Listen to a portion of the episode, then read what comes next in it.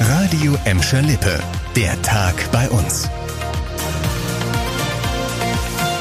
Mit Vera Körber, hallo zusammen. Bei uns im Ruhrgebiet werden die Beschäftigten deutlich öfter krank als in anderen NRW-Städten. Das hat jetzt der neue Gesundheitsreport der Betriebskrankenkassen für 2019 gezeigt. In Gelsenkirchen zum Beispiel hatten die Versicherten im vergangenen Jahr im Schnitt 25 Fehltage. Und das sind fast doppelt so viele wie beispielsweise in Düsseldorf.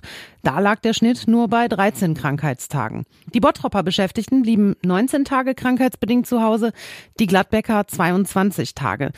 Dass die Menschen im Ruhrgebiet öfter krank werden, liegt laut dem BKK-Landesverband vor allem daran, dass die Beschäftigten bei uns überdurchschnittlich alt sind und dazu kämen dann noch vergleichsweise härtere Arbeitsbedingungen. Wenn ihr in Gladbeck wohnt und einen positiven Corona-Test habt, dann müsst ihr jetzt nicht mehr auf einen Anruf vom Gesundheitsamt warten. Es gibt dazu jetzt ein Online-Formular, das ihr ausfüllen könnt. Der zuständige Kreis Recklinghausen hat das Formular heute freigeschaltet, in das ihr euer Testergebnis eintragen könnt.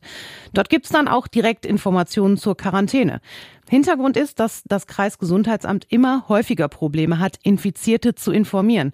Und das liegt zum einen daran, dass es so viele Fälle gibt. Zum anderen haben die Mitarbeiter von den Betroffenen aber teilweise auch gar keine Telefonnummern. Den Link zu dem Online-Formular, den findet ihr bei uns auf radioemschalippe.de. Nachdem der Deutsche Hotel- und Gaststättenverband ja gestern schon den verlängerten Lockdown kritisiert hatte, meldet sich jetzt auch die Gewerkschaft Nahrung Genuss Gaststätten. Sie fordert für die Mitarbeiter im Gastgewerbe bei uns eine Corona-Sofortnothilfe und zwar in Höhe von 1000 Euro. Den Unternehmen greife die Politik mit enormen Summen unter die Arme, so die NGG. Jetzt dürften die Beschäftigten nicht im Regen stehen gelassen werden. Wegen ohnehin schon niedriger Löhne und fehlender Trinkgelder seien bei vielen die letzten Reserven jetzt aufgebraucht. Im Bottrop, Gelsenkirchen und im Kreis Recklinghausen mit Gladbeck arbeiten laut Gewerkschaft über 13.000 Menschen in der Gastronomie oder in Hotels. Die NRW-Landesregierung hatte in dieser Woche beschlossen, dass Restaurants und Kneipen noch mindestens bis zum 10. Januar geschlossen bleiben müssen.